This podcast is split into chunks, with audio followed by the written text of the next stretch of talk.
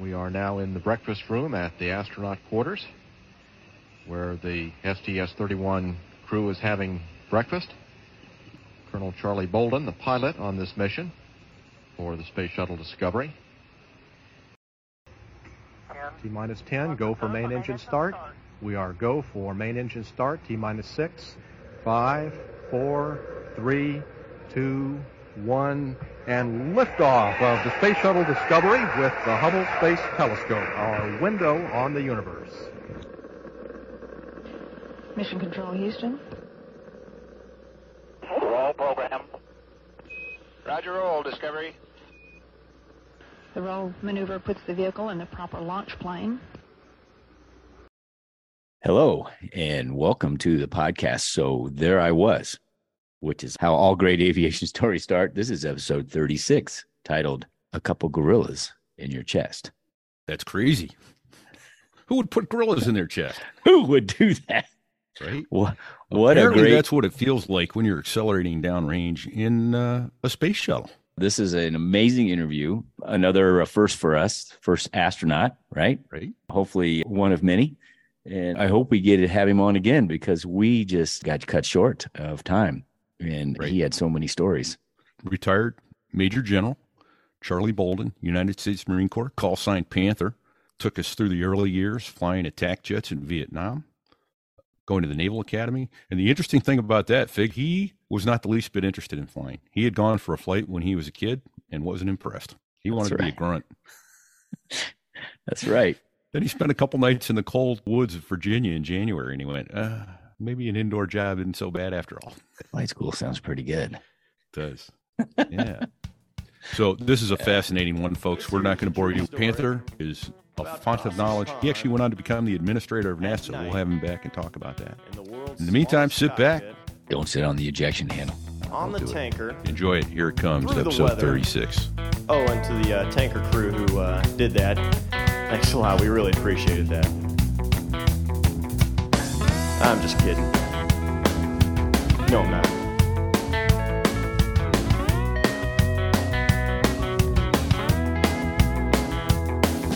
Well, there I was, crossing the pond, and you could see that I wasn't exactly fond. So there I was. That's how every great aviation tale begins. This is Repeat here in New Hampshire, and I'm here with my co-host Fig. Hey, I'm in uh, Kansas City for a few more hours, and I am really excited to say we have with us today Panther. Welcome, Panther. Good to be with you. Thanks very much. So, Panther, a very distinguished guest today, we've been very excited to have you on. So, thank you very much. Graduated from the Naval Academy, flew uh, more than 100 missions uh, in the A 6 Intruder in Vietnam in combat, test pilot, flew one of those squirrely airplanes without an engine called a space shuttle on four occasions. It had an engine. It had a bunch of engines. Well, yeah, but you know, once once they went out, they didn't relight.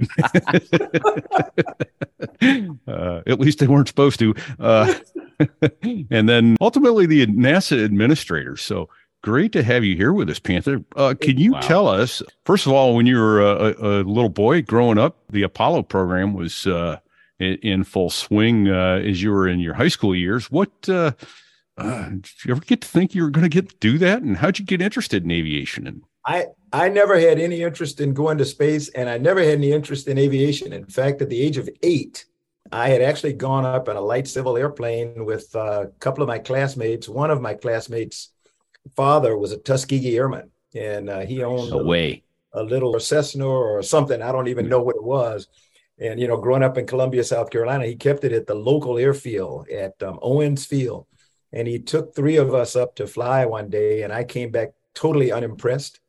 And and as time went on, I said, okay. When I graduated from high school and finally got accepted to the Naval Academy, which is a, another story for another day, I knew two things. That's all I knew. I knew I was not going in the Marine Corps under any circumstances because I thought Marines are crazy. You know, I living in Columbia, we saw the the young graduates of recruit training come up from Parris Island and destroy Oh, my sure. the park in my city.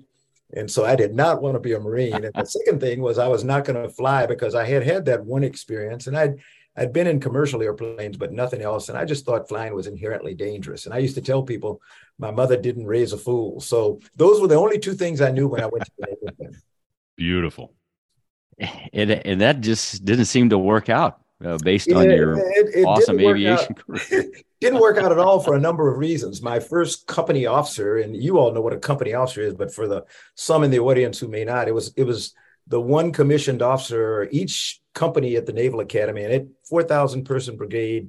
Back then, it was divided into thirty six companies, and each company had a commissioned officer who oversaw these hundred and fifty young midshipmen who literally ran the brigade, but but my company officer was Major John Riley Love, a, a young, energetic infantry officer who I got to know and respect and idolize. And um, he was only there my first year, and and I I saw didn't see him again until after I graduated. But graduation time rolled around, and I looked back and I said, you know, I can fly airplanes, I can drive ships, I can do anything, but I want to be like Major Love. I want to be a, an infantry officer, and I want to go to Vietnam and defy the law of averages for the life expectancy of a second lieutenant. That's how Oh fiery. my I was. gosh.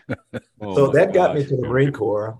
And then, as you both know, um, it got me to Quantico for the basic school, and everything went well until my three day war at the end of basic school, end of November, early December. It was cold and freezing and snow and ice on the ground. And I don't like cold. And I was No. afraid that if I, that if I laid down in a sleeping bag and put my head down, I'd die of hypothermia. So I volunteered for fire watch for three days and, and did not sleep and um, came back from the three day war and told told my company officer then it was Lieutenant Colonel McElroy from somewhere in Alabama. I said, Colonel McElroy, I know I said I don't want to take my aviation option out of the Naval Academy, but I changed my mind. I'm, I'm going to Pensacola. so I went to Sunny. Florida. First time I got different this time. First time I got in a T 34 and we took off, and I could not believe it. I mean, the, just the feel of lifting off the ground was mesmerizing. And I fell in love with aviation immediately. That's awesome. You know how you're impressed by different people. Um, I was drawn to the A6 Intruder because of the mission. Uh, ended up doing that. And, and one of my instructors in flight school had been another Marine, Pete Field, down in Kingsville, Texas, who was an F 18 guy, or at least was the program manager for the F 18 and development, was had flown F 4s.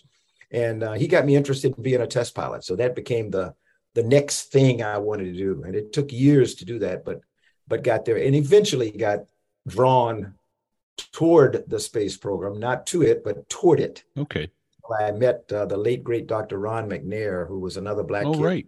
Yeah. um, from South Carolina. and We did not know each other, but he was selected in the first group of shuttle astronauts. And I met him and he asked me if I was going to apply for the program. I told him, not on your life. And he looked at me real strange. He said, Why not? You got everything. I said, Ron, they'd never pick me. And he said, You know, that is the dumbest thing I ever heard. How do you know if you don't have? And he embarrassed me more than anything else because I'd forgotten what my mom and dad, what all of our parents tell us all the time. You know, you can do anything you want to do if you set your mind to it and you're willing to study and work. And I, Sure. I'd forgotten. So I, I went home and told my wife I was going to apply for the space program. I said, I don't stand a snowball's chance in hell, but I got to put an application in. And that led to my getting nominated by the Marine Corps and interviewed by NASA and then getting selected. So, How about that? yeah. Very cool. Quick question. I'm making an assumption and I shouldn't. Uh, you went to test pilot school, obviously. So you had some kind of engineering background from the Naval Academy? That's another story of how good failure can work out sometimes. I graduated. I graduated. My class was the first class that was allowed to select majors. They didn't have any majors before that. Everybody was a was a naval eng- naval oceaneering or something like that. Okay. Okay. So we were allowed to select majors, and I wanted to be an electrical engineer. So uh, I took all the courses required, and then my junior year, I mean, I was an honored student, wearing stars and all kinds of stuff, and I had to take two courses called electromagnetic waves theory one and two. Ow. That, that sounds bad. I struggled through one with a C. They only had one professor at the whole Naval Academy who taught this, and he and I, we were never going to see eye to eye. So second I started, most of the folk, the folk in the class were were smarter than I was, so they didn't even come back for the second the second semester. I struggled through, Nope. through the second semester, got an F, which No. although I although I was an honor student, I had to go before the academic board because you you get an F at the Naval Academy and you're going to the academic board and they're going to determine whether or not you should stay. Right. Wow. So the admiral Yes. asked me why I was taking the course. I said, you know, I want to be an electrical engineer and it's required. And he said, okay, well, let us deliberate for a little while. We'll call you back in. And I came back in. They said, okay, because you've been so good in academics up until now, we're going to give you an option to expunge that F from your record so you can retake the course. And I stopped him. I said, Admiral, I could take this course for the next 11 years and I'd get 11 Fs. I said, I'll take my F uh, uh, and I'll just accept my minor in electrical science. So I have the engineering background, but not the degree to show for it. Okay. So that was go. not a showstopper then getting into test It was pilot not a school. I always thought you had to have an engineering degree to get accepted to test pilot. You do not. You um, we have uh, we have horticulturist, and uh, the, the one My thing about gosh. uh, you know test pilot school, you got to have a thousand hours of high performance. Well, it depends on what community you're from. You have to have a, a Okay. thousand hours of flight time, and um, but the engineering degree is not required. You've just got to be able to demonstrate the fact through your performance in the fleet that you've got the you know the the wherewithal to be able to care to to pick up the curriculum. Gotcha. I mean, I had some agronomy majors and stuff like that. So I applied. I applied. I don't know, four years in a row, and and never got it because I figured, well, I didn't have an engineering degree. Everybody said, "Oh, you got to have an engineering degree." Obviously, I was just a moron, and they didn't want me. well, I, I got you beat. I applied, I think, six years in a row, and that's twice a year, as you remember. yeah. And I finally, when I came back from Vietnam, I I recruited out in Los Angeles. I was an OSO.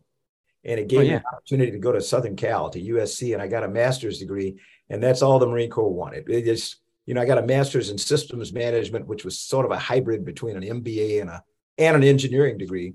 And so Okay. he accepted me and sent me to test pilot school. So I'm like you, I couldn't get in. Geez. Um, so uh, I've got a fork in the road. I've got two questions I want to ask you. I guess the first one is did, I think you were gone from NASA by this time. Did did you ever run across Dave Brown, Dr. Dave Brown? Dave Brown was a good friend. Dave was Yes, um, good. Okay. Doc, Dr. Dave was awesome. Yeah. Dave and I went through Beeville together. we Never winged served in the office with him, but everyone that I ever talked to after the Columbia accident, uh, they sang his praises. He was probably second only to you ever hear of a guy named Sonny Carter? Yes. Sonny Yes. was uh, another flight surgeon, aviator. He was, um, you know, he was always winning the top stick when he was with Trip Trey on the USS America as the flight surgeon. Right. I I can't think of anything that Sonny didn't do well. So I, I served with Sonny in the office before he was Okay. killed in a, Oh, in wow. a civilian, you know, going from Houston over to Augusta, Georgia, or something on a commercial. Right. He was killed in that commercial air crash, I think, with Senator Tower. Senator right? Tower. Yeah. So Yep. so Dave and I went through Beeville together and got Wayne together. What a what a prince, what a gentleman, uh, and Yeah. and fun to be around. And I went down and watched the launch. For whatever reason, I did not go back down to watch the recovery and take my son. I'm grateful I did. And Yeah. So I was just curious if you would ever cross paths with him. Uh, yeah, what a what a nice man and a, and Oh, yeah, a terrible loss. And Sonny, I guess, was his mentor because he had been a flight surgeon. And Dave was like, "Well, I'm a flight surgeon. I maybe I can kind of my detailer and sending me to flight school." And lo and behold, he did it. But and kind of the reason I asked him, I, as I recall, Dave had I think three attempts before he got selected into NASA, and he was getting kind of discouraged, like you know, I'll never make it. And they're like, yeah, they they just generally don't in those programs take you in on the first go rounds. But I wanted to back up a little bit and talk about Vietnam. Yeah, well, that was my you took you stole my thunder. There you go, stole your thunder. Yeah. So what, I'm just curious. You know, you find yourself over there. You didn't have to worry about the cold. That was for sure. Oh no, Uh, no, no, not, not at all. So, do you have anything that you can share with us? Uh, what it was like first combat mission? I, I imagine a lot more night missions in the Intruder than uh, yeah, than you know, not. we, we started out, and and I, I need to understand. Um, did both of you fly Harriers? Yes.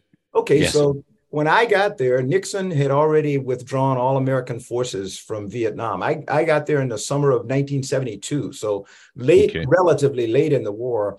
And what they had done was they had taken two F 4 squadrons, 115 and 232, had cycled them back from their bases. I think 115 was up in, to- in uh, Iwakuni, and 232 may have been on Hawaii, but they came back into a place Okay. called Nam Phong, Thailand, the Rose Garden and 533 came down from Iwakuni, and four CH-46s for search and rescue, and two C-130s, so the F-4s could get to the war because they couldn't make it from Thailand to Vietnam uh, and still drop bombs. So we had we had two C-130s that escorted them to and from all the time. But but we flew out of uh, the Rose Garden.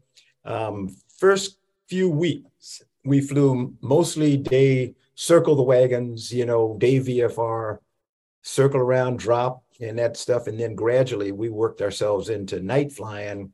And then a few months in, we did almost all uh, night ops, interdiction up into North Vietnam, and and just kind of left the bomb dropping down south to the to the F4s. Uh, ended up spending a night once before, right before the war, before I left the next year in July of '73 in Bien Hoa, where the last there were two American units. There was 211 and 311 flying A4s at the time. So mm-hmm. I spent the night in Bien Hoa and could not wait to get out of there because they were, you may remember, right off the runway uh, at Saigon, Tan and they were getting rocketed. That we weren't getting rocketed in Thailand. no, we were no. drinking beer while, while they were getting rocketed. So I wanted to get back home, but I had a hydraulic failure and had to had to divert into there, and they fixed me up. Nice. Oh my gosh. Nice. Okay. Wow. But if you were asking Uh, about my, I was scared to death on my first mission because we had we'd already lost an airplane. I my very first day in the squadron, um, I went out on an orientation flight and um, we flew over. Things were so quiet down south. Uh, you know, we did, there was no threat of MiGs. There was no anything. We didn't have any big AAA. We didn't think, and uh, so things were pretty calm down south of the DMZ and we they flew me out, flew me up and down the DMZ, or I flew while somebody gave me the tour.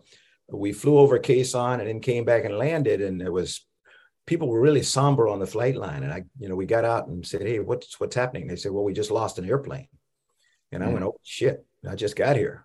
And it turned Oh, out right. uh, we had had an airplane shot down over Sanh, and uh, the all the the word that we got was that it was a 57 which just didn't make sense because we didn't think anything bigger than a than a zoo 23 was down south. But uh had actually shot the wing off the airplane. And um as it was going down they saw one shoot and um and saw that person being kind of carted off by the vietnamese you know the north vietnam Mhm, Vietnamese right. hiking up to hanoi and um that was one of those er- times when Intel got it wrong because the word we got was that the the guy that was alive was the was the pilot Lenny Robinson, who was a guy about one of your heights, I imagine, blonde, um, big thick guy. The bombardier navigator was a guy by the name of Al Kroboth. And Al looked like something out of uh, you know a horror show. Big, tall, gangly guy had played basketball for the Citadel, uh, wore gl- horn rim glasses and everything, couldn't see in front of his face. and it turned out uh, two year, almost two years later, when we had our first squadron reunion um, in Nashville, our CO was was the OI was the OIC of the Naval ROTC unit there, and he said, uh, "Hey, I got a surprise for you." And the door opened, and in walks Al Kroboth, the guy that we had been told was dead. And Right. it turned out Lenny Robbins, the pilot, never got out of the airplane. So Ugh. totally different people, and we never understood how, you know, how the intel report was wrong. But but Al Kroboth survived a year or so in Hanoi, and then got out and came back, got out of the Marine Corps, and went back home to New York, and and and became a grave tender. His mom and dad ran a, a cemetery, Oh and my he gosh. ran the cemetery for the family until he passed a few years ago. So the aircraft that got shot down was over Khe Sanh, had been there. You passed over it first? I had been there just before they got there to fly their oh bombing. Oh my gosh. And because you know we weren't, we didn't. All we were doing was touring. We didn't have any bombs on the airplane. We didn't have anything. It was just a just a tour. So, Area familiarization. yeah, area fam. Let's go to uh to the test pilot. Then you got to fly A7s, EA6s, which is the four seat version. Oh, hang on. I'm Okay, big time so another ass- Fig. I, I went I too far ahead. Sorry, David. No, no, it's I this is on my list of things I, I gotta Yeah. ask. And you just Yeah. asked it, but I gotta know this. So I did you was it Navy test pilot school, Air Force test pilot school? Did you have I uh, went through the naval, and and we we are very particular. It's the Naval Air Test Center and Naval Test Pilot School. I don't care. What the Navy- excuse me, sir. I'm, I, No, no, I'm no, very no, no. It's not. It's not you. It's the Navy that likes Yeah. to say Navy, but it's not Okay. Navy. Naval. It's the big school because we're the only school in the world that trains fixed wing, uh, rotary. We we have rotary wing. So te- Air Force only does fixed wing because they claim to be the aerospace test pilot school. They prepare people to go to space. We prepare people to be test pilots. And, there you go. uh, you know, just a just a slight difference. Nice. The only other place you could go and do a rotary wing curriculum was uh, the French test pilot school. You couldn't even do it imp- at uh, eat, you know, at the Empire Test Pilot School. So we got people from all over the world through Pax River, which made it really great. And so the rotary wing curriculum was dominantly Army and foreign officers along with the Marines. And we had a couple of Navy guys, you know, who flew H-60s or back then whatever else they were flying. But we had all we had flight test engineer, fixed wing flight dynamics, systems, which was guys out of A6s and uh, systems related airplanes, S3s, stuff like that, Okay. and then rotary wing. I, I think I know what the hardest part of test pilot school. So I'll ask what the second hardest part. The hardest part being which you had to decide which two hours you're going to sleep each night so that uh, you could study. Um, uh, what, seriously, what was the hardest part of uh, of test pilot Yeah, school? without a doubt the acad- academics and and show you how people make a difference um, i thought i was not going to get out of test pilot school when i found out that one of the courses we were going to take was electromagnetic waves theory Ruh-roh. and i went i said you know i've been to this show once before but the guy who taught it was a guy named jim mchugh who was a young engineer who mainly taught rotary wing flight dynamics, but he was the one guy who taught electromagnetic waves theory. It was a breeze. He made it seem like, you know, you were in elementary school and it was ABCs. So I found that sometimes it's not the student, right? that the teacher has a lot to do with how well or if the student learns. And I breezed through the same thing that I had flunked out of at the Naval Academy uh, because of the What? I just had an absolutely superb professor. You see, how, yeah, I've always found that too. If Yeah. you get a professor or a teacher that's interested in going, hey, look at this. This is really cool, and here's some of the fun stuff you can do with it, and here are the building blocks. Not not start not putting the equation up on the board, solving it, and go, okay, now you do it. Well, Pa- Panther said he was never going to see eye to eye with the, uh, the Right? professor No that way, taught no that way. at the academy. But McHugh made it real simple in the in the beginning. He said, "Look, my job is to teach you, and if you're not learning, it's my fault. So tell me what it is that you're not getting, and I'll figure out another way to do it. And I'll come in after hours. I'll do whatever you need." Wow, that's great. Very seldom did anybody need stupid studies because he just said, "Look, we let's get it right up front. I, my job is to teach you. You're smart and you can learn this stuff, or you wouldn't be here. So let me help you grasp whatever it is I'm teaching. That- That's I my job." teachers with that attitude. And he was he was awesome. Everybody loved Jim McHugh. Okay, how long does test pilot school take? It's a year, and then you graduate and you go. And you can go anywhere from there. You can go most most of us stayed at Pax River, but you can go out to Edwards. You can go overseas. You can. Some people went to black programs, so they went to places like Tonopah or Nellis or whatever's close to Nellis, Area 51, and all that kind of stuff. Mhm. Um, uh, but but that's you just kind of go from there to to places. And so I'm gonna I'm I'm gonna lead you down this path just real quick um, for the uh, listeners that aren't familiar. So test just don't always test new aircraft. Sometimes you test new weapon systems and software, things like that. Correct? you perfectly led me down the path because I am not a I was an engineering test pilot. I was not an experimental test pilot. So the two Okay. big categories are experimental test pilots. The Air Force is getting ready to fly the B-21. And I read an article just the other day where they're picking contractor and Air Force test pilots to put in the B-21 program because they're going to be the experimental test pilots. They'll they'll be flying a brand new airplane that nobody's ever flown before. Um, you know, when we flew the Harrier, we had a couple of guys that were put into the experimental test pilot program with uh, with the Harrier, and were put into experimental test pilot program with the F-18. And we we we always have at least one guy who goes in there, but the vast majority of us are engineering test pilots. My job, it, since you mentioned it, I was an ordnance test pilot, and so Okay. I flew all known airplanes. We weren't worried about the flight dynamics. We were worried about the performance of a bomb coming off the airplane or a rocket. We wanted to make sure the bomb wasn't going to impact the airplane when it came off. So we were looking at separation. And we went through very progressive um, you know, steps of altitude and airspeed increases to clear for you all remember the the weapons charts and all that stuff. Oh, sure. Yeah, yeah. So we we built those those tables. Uh, I, I, was a weapons and tactics officer for the squadron, and so I was real familiar with. Yeah, uh, you knew how to use the, the tables, unlike most other people. yeah. Who said they made good coasters for your coffee cup? You know, they do. Yeah. yeah. Who said, okay, well, how many mils do I put in, in the gun sight? right. Exactly.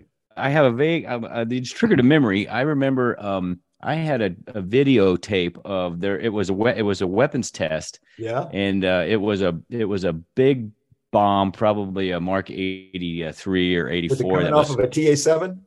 Was no, it was coming off of an F eighteen, and there was a A four, an OA four, like flying chase, and there was another airplane filming this, and the bomb came off and did some crazy octaflugeron, took the wing off the A four Yep. Do you do you, uh, have you ever seen that, or were I, you involved? I have not in seen that one, but I but I have actually seen others. We we were flying a weapons test, and it was a separation test trying to evaluate the tables that we had flown in Vietnam because there were we had had a couple of airplanes we had lost, and we suspected it was where the bomb had recontacted the airplane, and and we saw it yeah. drop one day. They they were training Mark 82s off 500 pounders. And, and they were just, you know, concrete shapes. Yeah, yeah, silly bombs. But the guys started separating, and all of a sudden, the first two that came off got caught in the airflow under the wing and f- turned sideways, and then boom, boom, boom, boom, boom, Ooh. just beat their way down the fuselage of the A7 until they oh. cleared the back of it. So that you know, you you got to see all kinds of interesting stuff. uh, I actually had a, I was carrying a um a, a just a dummy, um, uh, shucks, um it's one of these cruise missiles, and uh, and I I was going out, and all I my flight was just captive carry to see how many G's you could put on the airplane and how could it how much could it stand and I I did a turn and all of a sudden I heard this whoomp, and the front lug had broken. All of a sudden I had this big long shape. It was a like a tomahawk. Mm-hmm. And I had this big long shape now dangling down in front of my wing, held only by the rear lug. And how fast were you? Were you get uh, just well, cruise speed or delivery speed? About 500 knots or so at the time. And uh, so, you know, we slowed down, got a wingman and everything. They looked, they said, You're in bad shape. We don't know what you're going to do. so we said, We probably ought to jettison it. We got all the experts on the, you know, on the radio and the, all the ordnance experts. And they said, Whatever you do, do not jettison because you'll probably take your wing off if you try that. You know, to do what you uh-huh. talked about. This the shape yeah. now hanging down, the wings here, and the shape is hanging down like this. So they said uh-huh. if, you, if you try to jettison it, it's probably going to come loose and come right up and take your wing off. Right. So they said, what we're going to do is we're going to de-rig all the gear on the runway.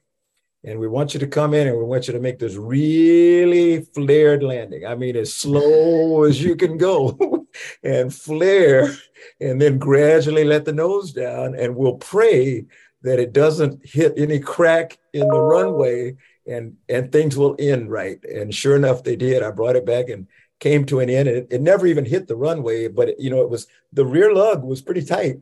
And so it oh was hanging there and ordnance came out and took it loose and all that kind of stuff. But i've had a lot of different things happen. I had a, a, a snake eye when i was flying a hornet out at miramar okay. and flying for the the uh, Black Knights, the 314, and yeah. we were out at 29 Palms doing a you know close air support, and dropped my first bomb, and all of a sudden, uh, airplane just you know yawed, really yawed around, and I went, holy shit, something's not right. Right. I said, hey, call my wingman. Said, hey, can you take a look and see what's going on here? And he said, oh, buddy, I got bad news for you. Uh, the first bomb when the the uh, the snake eye fin opened prematurely and and cut the retaining uh, strap on the bomb next to it. So you're carrying a snake eye open on that wing, and that's why you're yawing. So, and you ever seen a snake eye fin open? The size of it? It's, it's huge, isn't it? Massive. Oh, yeah, only on, so, only so on video. I'm flying around with the Never snake eye opened under my wing. It's always happened behind me. Oh, you oh, know, that's right. And so that time I was really lucky. I, they didn't want me to go anywhere where humans were, So they were trying to figure out where to go. And, and in the meantime, the, the flight controller from LA Center said, Hey, would it help if I gave you a tanker? I said, Man, if you can do that, because we don't know how long it's going to take them to decide what I need to do. And uh, the, the, final decision was to send me into North Island because North Island was sufficiently, you know, out of the way of other stuff. And they did the same thing, de-rigged all the gear on the runway. The tanker took me uh, to San Diego and dropped me off. And I did a straight in to North Island, you know, and uh, landed and rolled out. And they came out and took this doggone 500 pound bomb with with this wing, these wings on it and everything. But I mean, uh, you you could wow. see the fuel gauge going down. oh, sure, barn doors worth of drag hanging back there. Yeah. So there I was. Yeah, right. yeah, right. Exactly. Oh, okay. So that's two. That's two ordnance things. What what else? Uh, oh my gosh! I live a charmed life. yeah. so did did you ever have you ever had your hand on the ejection handle? Never. Uh, okay. I, am not flying anymore, but I'm going to knock on wood anyway because I right? having, yeah, let's having these uh, you know these fits of angst wanting to go fly again. So I'm knocking on wood here. Oh my! Holy cow, that's awesome. how long did you do that? Uh, how long were you an engineering test pilot? How many? Uh, I was only there for two years and then I got selected for the astronaut program. That that was okay. I met Ron McNair while I was a test pilot, and and my time there was cut short because I I was foolish enough to apply for the program and interview, and they were foolish enough to select me. So uh, so I I was in the class of '78 and and uh, spent two years at Pax River, and then became a member of the class of '80 and down in Houston in the astronaut office. Class second group selected yeah. for the space shuttle. Wow. So you got to go four times, but they didn't just go, okay, uh, you were a test pilot. Here you go. Hop on yeah, that baby there say- and take her for a spin. How long is that training program? And what would most people find surprising about astronaut training? And you, and you were active duty Marine Corps while you were in, in NASA. All the way through. I spent 14 okay. years in the middle of my career uh, getting promoted with my contemporaries because we got fitness reports and everything else. Okay. We have had people not not be promoted. It doesn't happen very often, but I got promoted along with my contemporaries. I went there as a as a major lieutenant colonel selectee, and it took a couple of years, you know, to pin on my to pin on my my, my lieutenant colonel stars, uh, oak leaves, but or whatever leaves they are. but there was a couple of Air Force guys, and we were wondering who was going to take the longest to be promoted because promotion was really slow back then. But we went through a two-year candidacy. Okay. okay, two year. And what people would be surprised would be to find out how basic the training is from an academic standpoint, because you have people from all backgrounds. Okay. Some not pilots, some have never been in an airplane. And so everybody does everything together because they're trying to build this class camaraderie and stuff. So everybody takes fundamental aerodynamics, meteorology, oceanography, uh, geology, and that was the fun part because they take you out to the Grand Canyon for a week and put you in a in an SUV with a geologist from the University of Texas and a case of beer. And well, that's pretty awesome. He, he says, "I'm driving, you drink and listen." All right. and, and, we went all over the Grand Canyon and everything. So it's fundamental. That's it. Fig, we're astronauts. hey, let me tell you, it is fundamental education to bring everybody up to the same level. Now, today, I would not be an astronaut. I, I just came back from my reunion and listening to these young astronauts today. Uh, they go through a two-year candidacy like we did. We had reduced it to a year, but it has now become so complex that it takes them two years because I mean they're going through high-level academics. They go through the fundamental stuff. They all get sent. The non-pilots or non-aviators get sent to Pensacola and go through the T6 curriculum up through the safe for solo flight. They don't fly a solo but okay. they go up through the safe for solo. So it's they've gone back to the way they used to do it in the Apollo days, where everybody was sent through flight school. They were all sent through Air Force flight school, got their wings, uh, you know, their Air Force wings or whatever or mm-hmm. equivalent, and so they all flew the T-38 from the front seat. These guys. They can fly the T-38, but but they're not rated pilots. But they've got the the flight training and everything. Okay. Today. Okay. So just so I, am straight on this, um, everybody that was in your class were they all aviators, or th- did that class include just scientists that wanted to be astronauts that weren't going to be? A- there were 21 of us in my class, 19 Americans and two Europeans. So we had the t- first two European astronauts to become members of NASA's astronaut corps. And Okay. um, and they they were still ESA astronauts. And of the 19 Americans, half of us were pilots or or NFOs, and the other half were civilians. So we had Okay. three MDs, medical doctors. Most were engineers, and a handful, a couple of them were scientists. I mean, pure scientists, you know, like astronomers, astrophysicists, you name it. And almost all of them had been on an airplane, but it had been where they went off and paid for, you know, private pilots rating and stuff because they thought it was going to help them become an astronaut. okay. Yeah. Gotcha. Okay. So some big brains in there. Sounds like. Uh, that's why Yeah. I thought I would never be selected. And and I, when I went down for my for my interview, it was it's a week long process, and we all arrived about half. You they select 20, 200 finalists and divide you into groups of twenty, and you go down for a week at a time. This is the way it used to be, and uh, so we all arrived in a little Clear Lake City airport, uh, a little puddle jumping airport, and we're waiting for the bus to come. All twenty of us, and uh, the test pilots there being like test pilots with big watches said, Hey, why don't we introduce ourselves? And it was a chance for all of us to brag about who we were Okay. and uh, stick our chest, chest out. And Sure. we went around, and the last person to introduce himself was a guy who became my lifelong friend, a guy named Franklin Chang Diaz, Dr. Franklin Chang Diaz. Franklin was born in San Jose, Costa Rica, uh, came to America to be an astronaut. That's what he told his dad. I got to go to the United States to become an astronaut Wow. Almost flunked out of the University of Connecticut because he didn't speak English, taught himself English, went on to graduate with honors, went to MIT, earned a PhD in plasma physics. And today he's he is the the, the founder of a rocket called VASIMR. Just keep that in your mind because one of these days VASIMR is going to be flying people to the stars. It's it's incredible. So we're going around and everybody else bragging about what kind of fighter pilot they were and attack pilot. And Franklin very sheepishly raised his head and he said, My name is Franklin Chang Diaz. I am a plasma physicist. and I paused for a moment and I looked, I said, Franklin, you work with blood? And Franklin's head went down. and I think I think in his mind he said, You gotta be shitting me Right. the interview for astronaut office. This guy thinks that plasma, the only plasma is blood. I'm working with high energy stuff.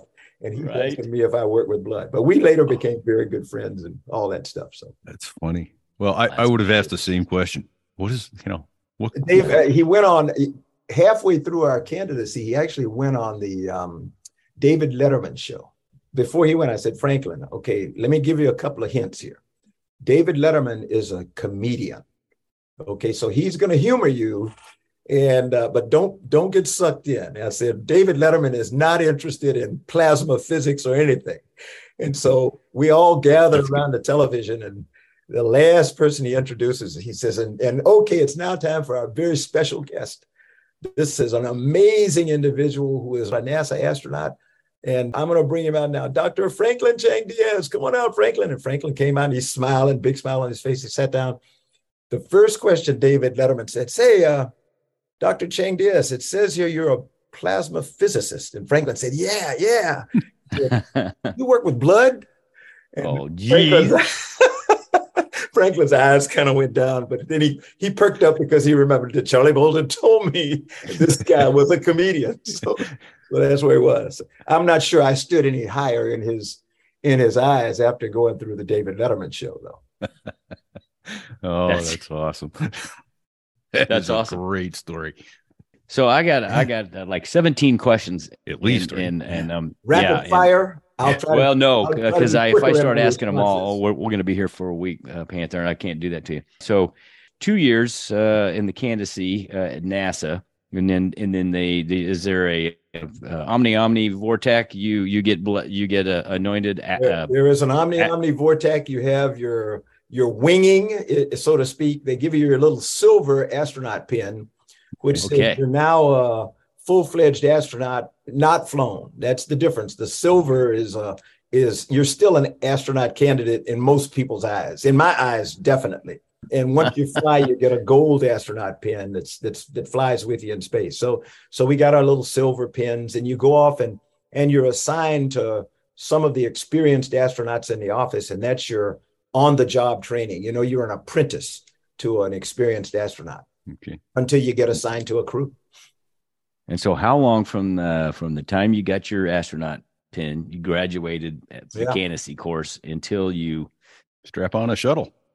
I was actually assigned to my crew about two years after finishing the candidacy, but I didn't fly until four years after. I, you know, we graduated, so to speak, in '82, and I flew my first flight in January of '86. We had been scheduled to fly any number of times going back into, say, the mid 1985, and then finally we even changed flights one time, and then uh, we were scheduled to fly in December of '85. Went to the pad aborted at um, at 14 minus 14 seconds. So we got down to 14 seconds and Oh my gosh! and they said, okay, stop, stop, stop. Uh, they thought there was something wrong with the hydraulic power unit that drove the nozzles on the right hand solid rocket booster. Turned out Okay. not to be a problem because everything's computers. Mhm. Uh, you know, it's all software. You were talking about that before, and turned out to be a piece of debris on one of the little computer cards in that that solid rocket booster booster. But they didn't know that until they removed the computer and the hydraulic power unit from the ass end of the rocket. We went home for Christmas and then came back and had three more launch attempts. And then finally, on the fifth attempt, laying there thinking we weren't going to go, we went. but we were really relaxed. right? It's never going to happen. Been here, done this. now that time frame was very close to Challenger, right? Was wasn't We- Challenger we January eighty We launched immediately prior to Challenger. So we Okay, both vehicles were on the pad at the same time. In fact, the our launch was the day after they went through their practice launch. So they were down at the Cape and they went through uh, you know, they got into the vehicle and went through the practice launch like everybody does about a couple of weeks before you're scheduled to fly. You go all the way through the countdown and do everything except light the engines. And so they came down. Um, they were all very good friends. And um, so they came back. Uh, we landed on the 18th of January, and they finally launched on the 28th, and that was the day we lost Challenger. Well, I know exactly where I was that day. so do I. I was Everybody- driving through the back gate at Cherry Point. I was a Hawk missile uh, platoon commander at uh, Cherry Point on my way back from Chow. Horrible. Okay, so okay, I, I want to talk about something positive. Happy stuff. Yeah. Uh, now this is this is Uh-oh. Yeah. Now maybe now maybe Now he is back. gone. So yeah.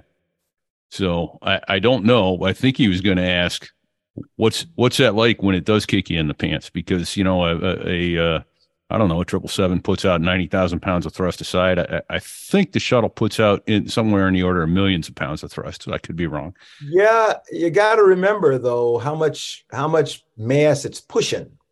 Okay. So your engines on your triple seven or your seven three seven, relatively speaking, the proportion of mass that they're pushing is probably somewhere in the neighborhood of what my million and a half pounds of thrust. Well, actually, uh, it's more than that because you get a million pounds out of each solid rocket booster. So you got about four million pounds of thrust pushing a seven million pound vehicle into space. And and the the old force, the old F equals ma equation says it's about a G and a half.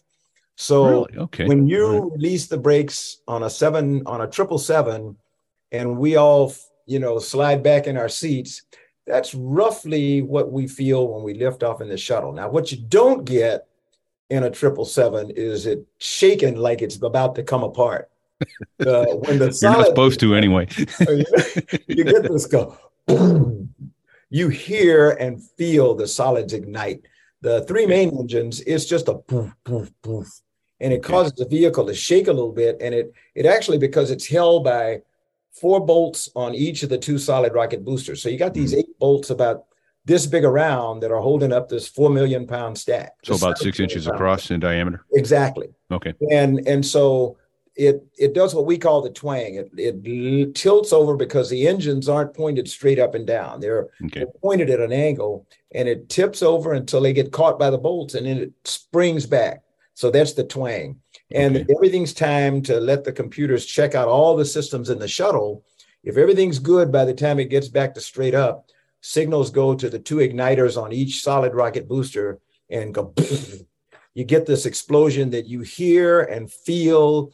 I mean, it just literally it just shakes the living crap out of you, and it and it vibrates as you lift off from the pad, and it lasts. I mean, that vibration lasts as long as the two solids are on there. So for the first two and a half minutes, I mean, the vehicle's just shaking going uphill, and it's hauling right. ass though because the solids have one purpose in life, and that's to get you up and out of the atmosphere. So, because the atmosphere is not where you want to be with a very fragile spacecraft. Yeah, lots of lots you know, of drag winds, and everything else on the there winds too. changing right? and all that kind of stuff. If you can imagine you and your 737 getting bounced around, we're we're doing you're getting bounced around because you're going through airflow that's just turbulent. Mm-hmm. We're getting bounced around because we're going through constantly changing direction and force on the air as you go up.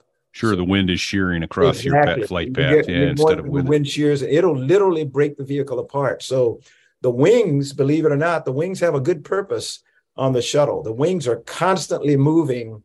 It's a fly-by-wire spacecraft, mm-hmm. and so mm-hmm. back in the old days, they preloaded the what they call the what they thought the wind conditions were going to be based on the weather balloons, and so it moved the wings around to offload the vehicle as it went through all these wind shears, so that the vehicle didn't break apart.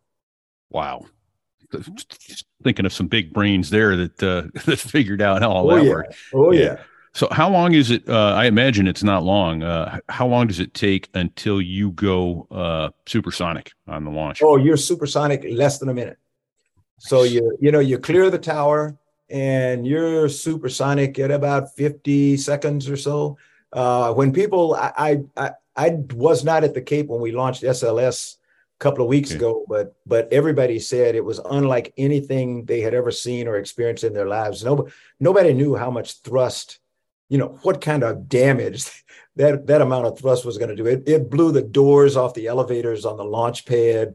Uh, it did all kinds of stuff, you know. And but uh, but in shuttle, you're going pretty fast, and SLS is the same way. It has so much thrust for the weight of the vehicle that um, it just sprang off the launch pad. Apollo, if you remember watching Apollo launch photography, it seems like it just hovers there. And it really was. It was literally trying to burn off propellant as it went up. So it was just, it was too heavy for the thrust on the engines until it had burned off some propellant. SLS and, and spacecraft of today, they're not like that. So we just literally sprang off the pad. Okay. So when I look at an airplane vintage 1915, 1920, I go, how do they have the stones to go up in that thing? I imagine you're looking at the uh, Apollo aircraft going, how did they have the stones to go up in that thing? All you got to do is look at your watch. right. recognize the fact that there is more memory in your watch than they had, more computing power in your yeah. Apple Watch or whatever watch you have right. that John Glenn had going in, you know, our first orbital mission. That's can you and, believe? And the that? more I learn, uh, the more I learn about that, I say, you know, those guys had huge. All right, still. yeah, it is terrifying. In fact, I had uh, there was a series done. Um, what uh, I think it was called "What They Saw," and I don't remember now the, the name of it. I'll try to look it up during one of our interludes here. Repeat here. The publisher's note is the podcast I'm referring to is known as Apollo 11 What We Saw with host Bill Whittle. He talked about it. I, I, did not realize that Neil Armstrong was talking about the, I think it was like a 214 error or a 201 error. And he's trying to talk back to Houston. They lost a computer due to a buffer overrun just as it rotated so that the lunar surface was now out of view. And he's about two Empire State Buildings above the surface of the moon with no computer going, Hey, uh, NASA, what are you going to do about it? and yeah. And the, and I think the, uh, the podcast announcer was saying, you know, this, this is about as close as you'll ever hear Neil Armstrong coming to uh, full on panic. Um, exactly. because the crew had never seen that in the, right. the, the funny thing is as, as we go back and look through the archives and everything, um, and I think I may have seen the same thing you did, but there was a young woman in the back room who during during the training and the simulations, they had this alarm occur several times. And so she had gone through her NATOPS and she found out that you know that particular alarm is exactly what you said. Don't worry about it. It's just a buffer overload. It'll recover. So it's not it is not a safety of flight issue. And she tried to get people to tell the crew that in training, and all the smart men said, "Nah, don't don't worry about it. Don't don't even worry about it." And sure enough, as Armstrong's in the final throes, about to run out of gas, actually, they get this 1201 or 1202 or whatever it is. Yeah, yeah. And the good thing was one of the guys who was on console had listened to her and he told the flight controller, flight, ignore it. They'll be okay. Everything's all right. Keep going. And so they told Neil, keep going. How about that? Yeah. okay, so I I saw I was on a layover in Orlando. It was an evening launch, and my hotel uh, uh, I had a sliding glass door and a little patio on like the third floor, and I I noticed that there was a group of people starting to gather in the parking lot facing east. It was facing east towards the Cape. And so I had the TV on at the countdown and it was five, four, three, two, one launch. And I kept looking out and I didn't see anything. And then as soon as it cleared the launch pad, I looked east and there it was. I could see it in the distance. And so here's my takeaway from that. Having never seen a launch, how fast it happened. And in my mind, it was just going to go straight up and out of sight. And and what it did was it went up, and then when it got up, uh, you know, the sun lit it up. Now I, I saw the solid rocket boosters come off with my naked eye, and then instead of it just going out of sight, it it just it kind of turned north and went over the horizon. And I thought, well, that I thought it was just going to go straight up in outer space and be gone. No, and it was it only goes straight up for the first two minutes. That's the like I was saying that the purpose of the solids is to get it out of the atmosphere. It's closed loop. There's nothing you can do. It's flying itself. The wings are moving, fluttering because it's you know it's been told what the winds are going to be, and so it's adjusting so that the vehicle doesn't get broken up. And for two minutes and some odd seconds, the solids burn and get you up out of the atmosphere. And when they separate, it gets really calm. I mean, the vehicle just stabilizes and it feels like you're in a giant car going down the smoothest freeway you've ever been on. And that's when it does start to bend over because it's it went for altitude first to get you out of the atmosphere, and then you got to get to a certain velocity to escape Earth's gravity. And so it very slowly starts to pitch over and go for altitude i mean for airspeed so if if you look at the you know at the displays and everything it goes up and then starts to go over and it actually comes back down for just a little while. It's like you getting ready to do some aerobatic maneuvers and stuff and you know you you kind of run out of airspeed and you want to pick your airspeed up so you just kind of pitch over and then come back up again. That's what we okay. do it, it kind okay. of pitches over gains airspeed so it starts to go down what we call down range down range okay. So you'll see that it it gets farther and farther away from the launch site as the launch goes and it's going much farther in distance than it is in altitude, whereas before it was almost all altitude eh, because it's trying to get speed and distance away from the launch pad. So that's why you can see it forever. You can actually see on a good day or a good night, especially, you can see the main engines cut off. On on a on a Falcon 9, you know, you see you see the first stage separation and then you see the second stage ignite. And I think on Falcon 9, you can actually see the the second stage go out because that's like eight and a half minutes downrange. And and with the naked eye on a good clear night, um, yeah. you know, it's it's like a star in the sky, and then all of a sudden you see the star go away. That's, the uh, the other thing I'll mention, cool. I you know, I watched Columbia go up uh, from three miles away. The the concussion of yep. the of the noise yeah. hitting you in the chest and in the face was it was without a doubt the most powerful thing I've ever seen in my life. And how oh, far away did you say you were? I think we were three miles from the launch pad. Imagine being the, the doors of the elevator on the launch pad. That's what happened when SLS launched. That same acoustic energy, yeah. you know, the just the sound from the ride. It wasn't any, I mean, it's it's sound is energy and it sure. just yeah. boom, it just blew the doors off. I mean, it's you know that is that is wild. So, right, and right. I didn't know that either. That's, that's kind of cool. Fly, that's why they don't no. let us fly supersonic over ground. right. Yeah. Right. Yeah. Because you don't there want to be breaking people's windows. To start stuff. breaking stuff. Right. Panther, when the when the when the solid rocket uh, boosters uh, come off, and you said um, it feels like you, you know you just you transition from kind of a uh, I don't want to put words in your mouth. I don't remember Turbulent? exactly how you described it. Uh, but do, do you feel deceleration, or or is it uh, just a change in the uh, like the flight uh, characteristics? Like like you go from a little bit of light turbulence to smooth air. You don't feel a deceleration as much as you do. It's it's like going from violent turbulence to smooth air instantly. Wow. The solids separate, and it's like you and your triple seven. Boy, you just went through the most violent uh, turbulence you've experienced flying a triple seven. You know, you, you go, holy shit, what are we in?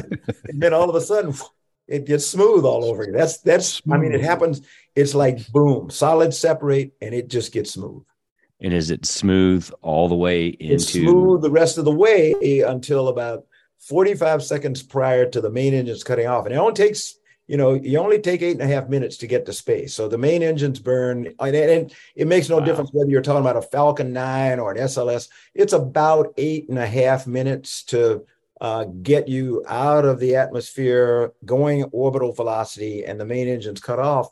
When that happens, now that's a dramatic change because the vehicle has burned off most of its fuel. So it's now gone from a from a 7,000 pound vehicle to essentially a 200,000 pound orbiter because you've gotten rid of a million pounds of thrust and Wow. a million pounds of mass with each of the solid rocket boosters. You've gotten rid of the external tank, or you're getting ready to get rid of it, which had a million pounds of liquid propellant in it. And you're now just essentially this 200,000 pound booster is still being pushed by a million and a half pounds of thrust from the main engines. And we we throttle them back as much. It's like you pulling back on the throttles so you can start descending. We pull back on the throttles as far as we think you can safely go on on jet on rocket engines, uh, so as to limit the amount of G. But we can't get it below about three Gs. But it's all through your chest, so you're accustomed to six, seven, eight, nine Gs when you pull it.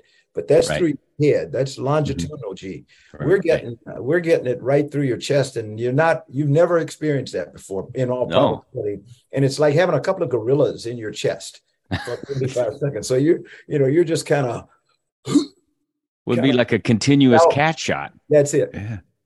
and then when it when it when the thrust stops you just pop up against your straps and you're for all intents and purposes you're floating you know gravity is Yeah, now yeah.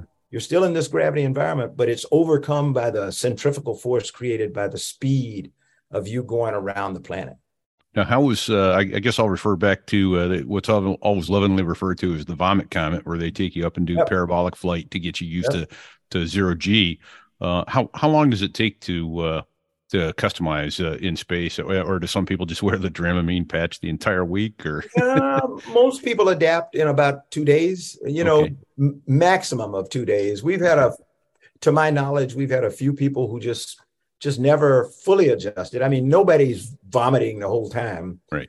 Uh, and very few people, to be quite honest, get get physically sick where they Right. to the point where they're throwing up. they just feel a little little you green. feel a little stomach awareness or a little lightheaded or other kinds of things. Um, everybody experiences what we call space adaptation syndrome to some some effect, and it's because everybody you, you, it's physics. When the fluids come up in your body, I mean, your head just feels full. So Mhm. it's like you you know you've got the worst head cold you've ever had in your life because all this fluids in your head. You look down here and your blood oh, vessels are yeah. distended in your neck and up here in your temples, and you go to the bathroom and you pee for two days, and you get rid of about two liters of fluid that you don't need, and everything gets back to normal. So Wow. it's the, the body is amazing at adapting to That is pretty impressive. yeah. That is that is amazing. Hey, Simple- one other quick thing I wanted to ask you about launch. Um, so sometimes they'll scrub a launch for a launch window. In fact, I think it was was it Titan or Titus or something like that. Just just finally splashed down yesterday. To had uh, it, it was missing launch windows.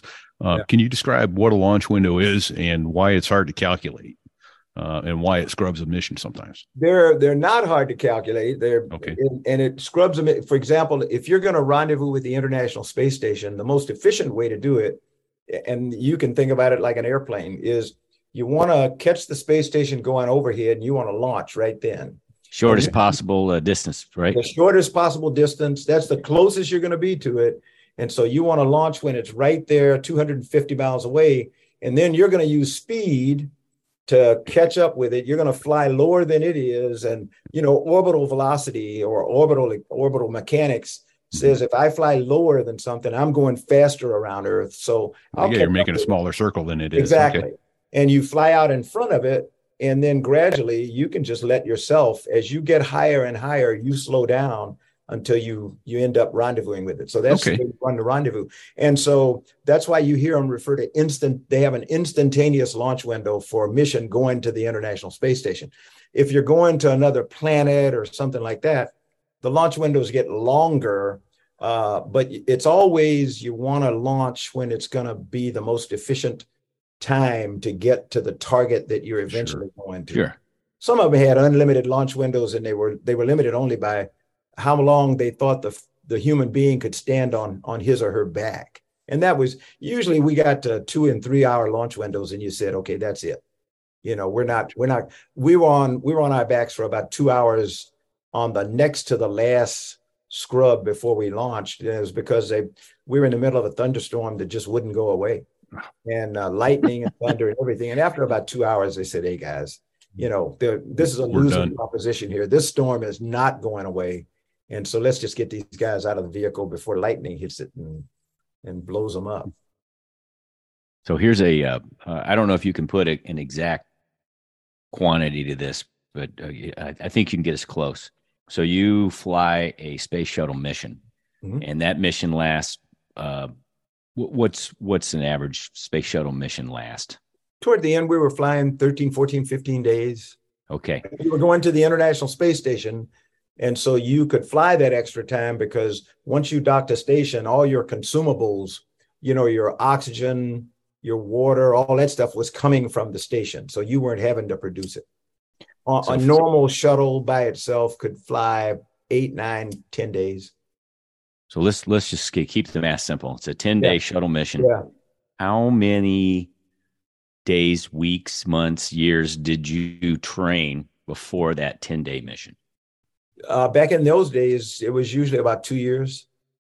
Wow. So, uh, you know, you were assigned to a crew and that began your training sequence. And the first, um, first oh, nine to nine months to a year was mostly standalone training. And so it's like you and your crew in the simulator doing everything, you know, going through all the emergencies and all that stuff without the help of a ground team. And then as you got into that second year, you started getting the what we call integrated simulations, where you you brought in the ground team, and then the training was really focused on the ground control team, the flight control team in mission control, and so you had been training, so you were very familiar with the with the failure modes and everything, but you were taught, okay, don't show anybody how smart you are. Just wait. the ground will tell you when to do something. Don't get ahead of them. Don't go grab the malfunction book and start working stuff. Tell the ground that I got a failure. You're not, tr- tr- and, they, and they would tell you, got, got a, here's a news break. You're not telling them anything they haven't known for days. Because they can look at an oscilloscope and graphs, and they have known that you were going to get this alarm like two days ago.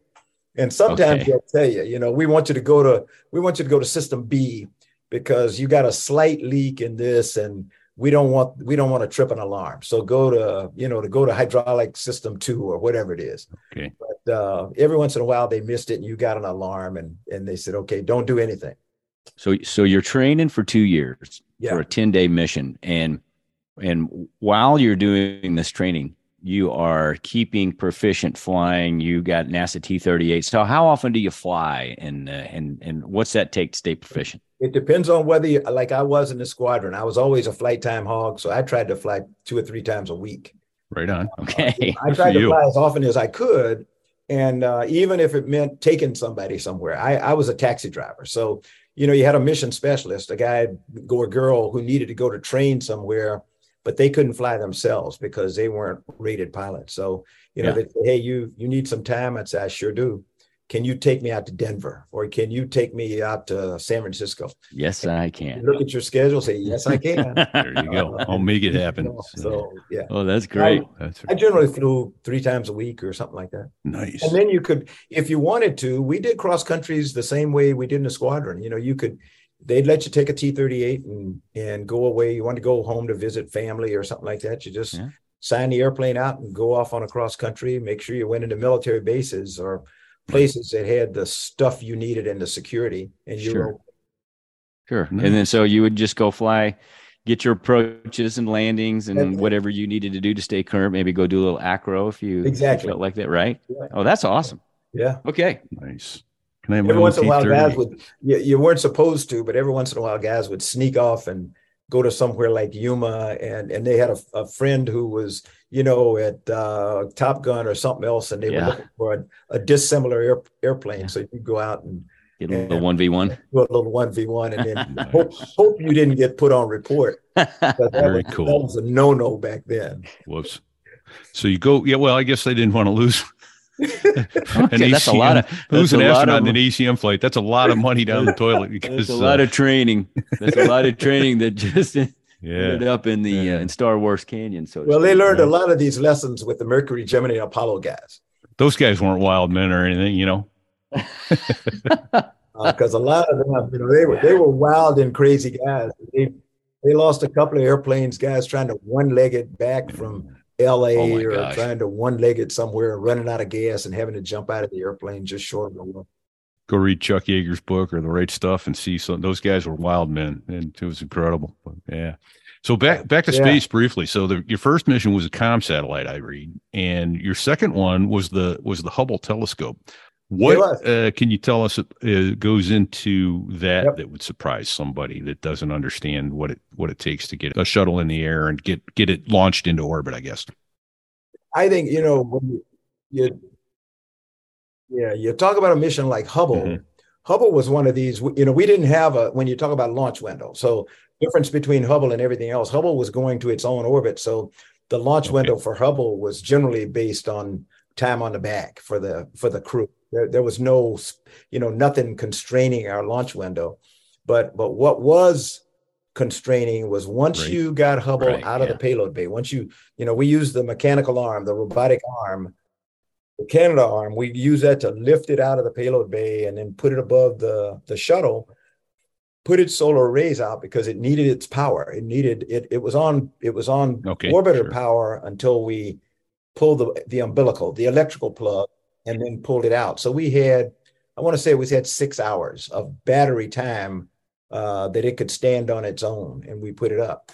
Um, unfortunately for us, we had trouble lifting Hubble out of the payload bay. The mechanical arm, you know, geniuses up at MIT and Draper Labs and everybody else had designed the control laws for the mechanical arm such that, uh, you know, Right. in in microgravity, So you got to telescope got to doesn't weigh anything, but it's still a 25,000 pound mass.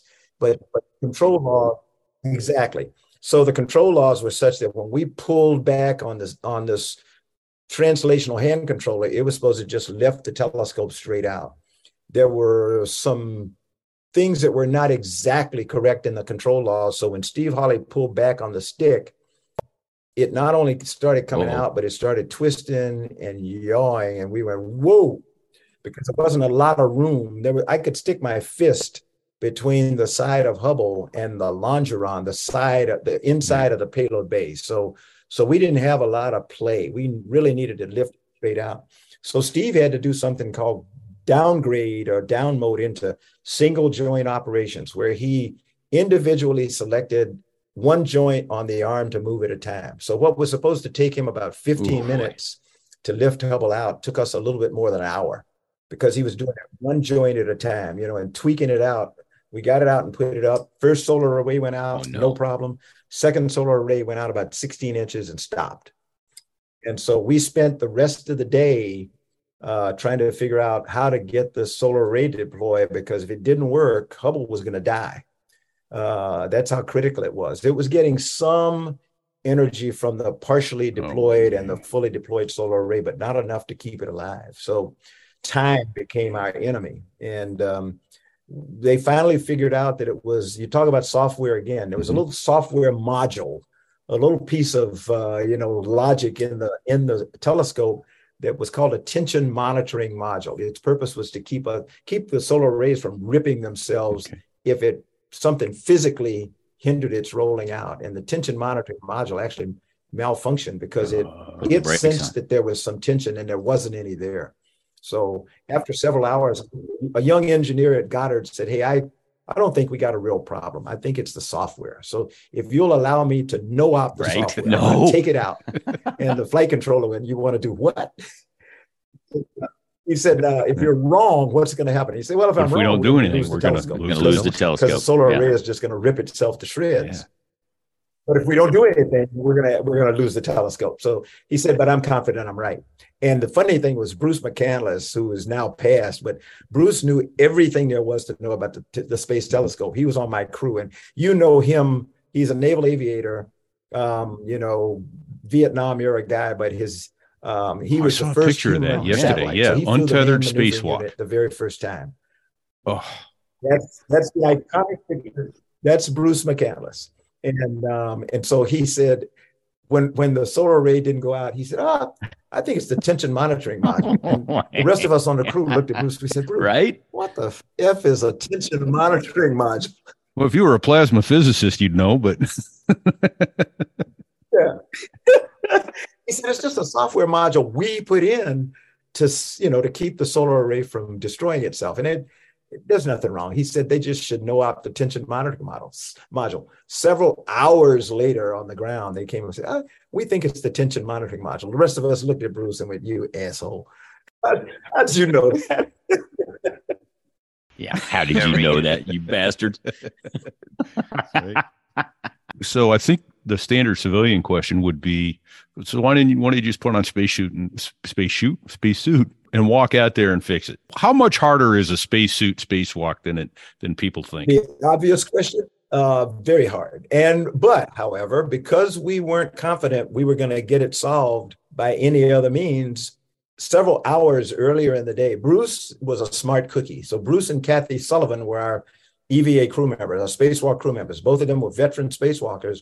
And early in the morning, they decided, you know, just in case something comes up, we want to start getting dressed. I mean, you know, there's Okay. everything's going to work right. But just in case, so the first thing they had to put on was this a, a pair of long johns. We call them. They look like long johns, but but it was a liquid cool ventilating garment, LCVG, and it was a set of long johns with hundreds of feet of rubber tubing running through it that water flowed through to keep them heated and cooled as necessary once they were out in space.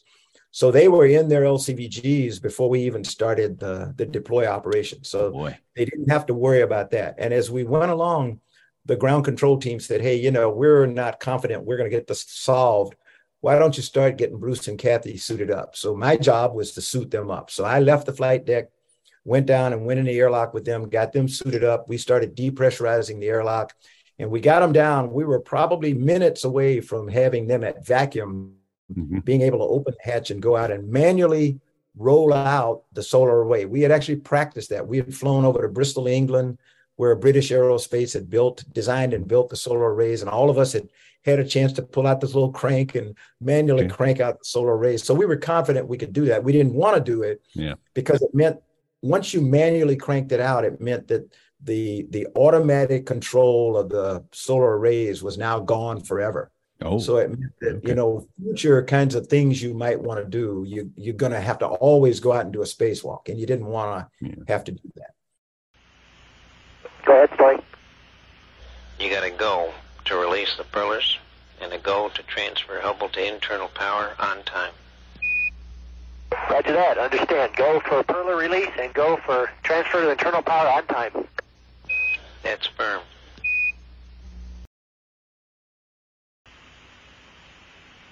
And uh, status for you, Houston. Uh, Charlie's downstairs in the process of getting uh, Bruce and Kathy buttoned up in the suits. EVA copies, and we're watching the fans come on. Houston Discovery, it looks like motion stopped with uh, just about one panel showing. And we see that too, Loren. The DCE is off. This is Mission Control Houston. Flight controllers here in uh, Mission Control Center discussing an impending deadline. Uh, within about 13 minutes, we will reach a point of having concluded the pre-breathe, and in order to provide enough rapid response time to support an EVA, we would need to begin depressurizing the airlock in about uh, 12 to 13 minutes from now. The other thing I need an answer to is if I can go ahead and commit the EVA with a thought of going out and cranking it out. If the, if whatever they're about to do fails, they want us to just press on to back them up. We need to get on with it. Okay, flight. I'll come back with the answer. And I need answers now. Flight FAO.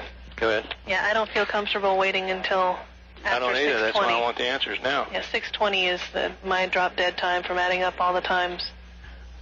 Okay, I'm going to have them press on. All right, Capcom, tell the crew we want them to press on into EVA, and we'll stop them whenever we have to.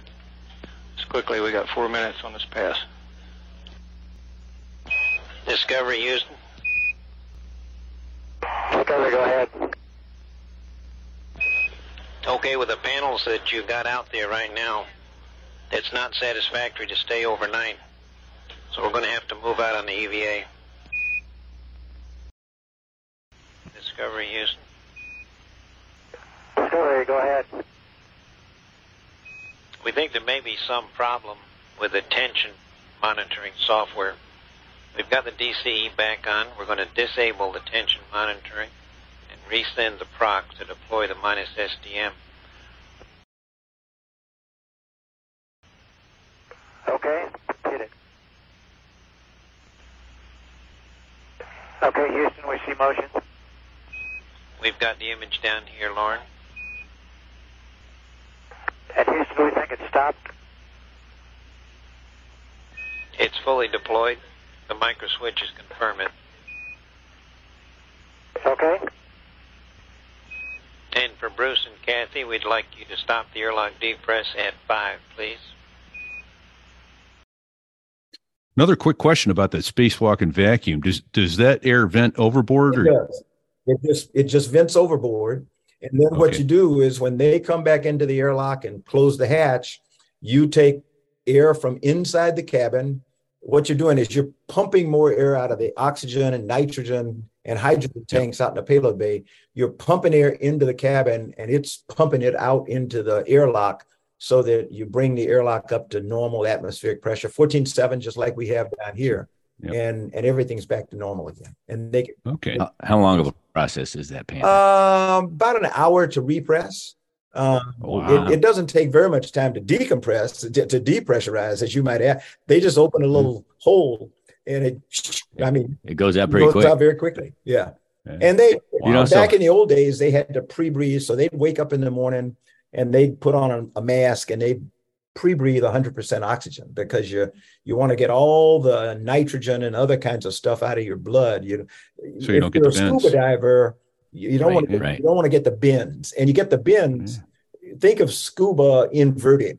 So you know Yeah. you're at pressure inside the shuttle. So that's like being at the bottom of the ocean, and you're going to go back up to the surface. When they go out in space, that's their surface. So they're going from Yes. pressurized to no pressure. In scuba diving, we go from extra high pressure to normal atmospheric pressure. So, and we just didn't want them to have the bends like scuba divers get if they come up too quickly or do Too other quickly, sure. like. I didn't even think about that. Yeah. Yeah. Yeah. That Yeah. makes perfect sense. So, okay. Well, sadly, we're getting close to the end of the time. Panther, will you please come back with us? I if you let me come back, I'm happy. Oh, I got some. I- There's no there I let- was there's no stories. let to I, it. I didn't tell you my favorite A4 story where I thought I was going to kill myself. let's close with that then. yes. Well, I close with that I'm, because a, I- I've told you about. I I have am a 50 person who loves to admit my mistakes because I don't want other people. It's like my son. He's a Wizzo in F-18s before he retired, and he got mad with me one day, and he came in and yelled. He said, "You know, it's not fair." I said, "Che, what's not fair?" He said, "We can't do any of the stuff you did." I said, "That's because we were stupid." And uh, we learned in blood, you know, not to do the stuff that we don't let you do. So there I was in a TA4 at Pax River. I was a test pilot. I was with, and I'm trying to remember Benji's last name, but Benji was an A4 guy, and uh, he was in the back seat. I was in the front, so I was flying the hop, and um, we had some spare time, so we started doing aerobatics. And I'm in the middle of a loop, and you all will remember because you flew F- A4s, and you know we had the, we Yes. had the slats. Yeah, aerodynamic last slats. thing you want to do is when you're at the top of the loop, relax the stick because the slats might flop out on you, and then it's a bad day. And so I'm at the top of the loop, and I don't know what I did, but I relaxed the, the you know the force on the stick just a little bit, and all of a sudden, I mean, we just flipped and we Went got in a spin, and and I said, we're gonna die. And yeah, you know, the A4 did not have not built for spin recovery. No. So No. and and what happened was I immediately because I hadn't really strapped in as tight as I should have, I immediately was pushed up against the canopy. And I mean, Oh. I it took everything I could to reach down and I could just get my hand on the top of the stick. You know, to try to new, just find neutral position with the stick. And I'm yelling at Benji in the back, and he's going, I can't reach the stick. I can't reach the stick. And I said, Well, we're going to No. die. We're going to die. And, and I finally managed to push myself down low enough that, you know, I got the stick and, and kind of felt around and got it to someplace neutral. And all of a sudden, the airplane just kind of slowed itself and stopped. And we were able to roll inverted. And, I, and we went immediately to the bar and, uh, and Yes. celebrated having cheated death one more time. So there I was you know, somebody get ready to go home and tell my wife, "We're sorry to inform you, Right. But your husband was an idiot and uh, and put himself into an inverted spin and PA4. Ugh. Do you recall what altitude it was that we were uh, really up there. that? Otherwise, we'd have never made it. Because I think I want to say, Oh, thank goodness! I want to say we recovered about six thousand feet. We were, oh we my way past ejecting, so we knew we were going to die. God. Oh, oh you yeah. know. Wow. Well, well But I'm I was glad you young and didn't. back then. I was young and foolish. I was a. You got to remember, I was Yeah. a, I was a captain. Sure. Yeah. I yeah. was I was I bulletproof was when you're a bulletproof. I mean, there was nothing Yes. that I couldn't do. Yeah. No. Can't kill me. Yeah. Jeez. Thank Oh, you. That is awesome. That was I a have 15 story. questions that uh, you're going to have to come back I'll to come answer back. because I've got a long list. I've there's a, I, I want to I ask what the future of space flight day. Is. can I want to hear that. all about But if- being. Uh, last last question, and I think this is a quick answer. What was the best job you ever did? oh, best job I ever did was just squadron pilot. Uh, and, but I don't know, maintenance control officer in 533 in in Thailand, Vietnam, because I worked night shift with the crew, and I, I mean, I got to see Marines at their best. I I I love that. That was that was better than anything else I ever did. I was a young first lieutenant, and um, I, I remember being under an A6 one night trying to help a. I, I asked this young corporal, Lance Corporal, to, to show me how you remove. He was going out to remove an APU, and I said, "Show me how you do that, and then can I try?" And and he gave me a wrench, and all of a sudden, I I felt I could feel the presence of the maintenance chief. This master guy. and he said, "Lieutenant, get your ass out from under my airplane." and, and- and as, I, as a lieutenant would do when the master gun said, "Get your ass out from under." Aye, aye, Gunny. Master Guns. All right, top. Remember, you're a pilot. He's the maintenance guy. He's not going to try to do your job. Don't you try to do his. There you go. He's There not going to be pushing buttons in your cockpit. Get the hell out from underneath his. Get out from under my airplane. Well, thank you for your service, Marine. That is, Semper Fi, you all take care. Fly safely. and and you as well. I'm going to close it out here, and uh, then we'll then we'll hang up. Wow, what a fun fun show. I'm sad. I'm immediately sad. Yes. Everybody that's listening on uh, Rumble, if you could do me a favor and subscribe to this channel, please, because once we get 100 subscribers, we no longer have to pay to broadcast. Thank you to our sponsor, robinsbirdbraindesigns.com. Go there to get your custom etched slate coasters with your squadron logo and your call sign or airplane instruments and your tail number or any other organization. It's a nice custom gift for others as well.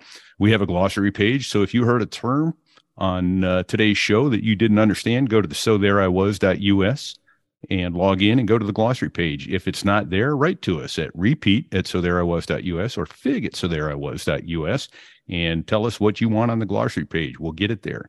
Once you subscribe, you'll also be able to see a links page, which will take you to the video links that we have uh, started recording. If you can listen on Apple Podcasts, go there and leave us a five star review, please. Not four stars, not three, but five. Thank you to Dave Hamilton, who's given us the technical know how to do this show, and to Dos Gringos for their music. In the meantime, everybody, stay safe and check six. Take care. In the world's smallest cockpit, on the tanker through the weather. Oh, and to the uh, tanker crew who uh, did that, thanks a lot. We really appreciated that. I'm just kidding. No, I'm not.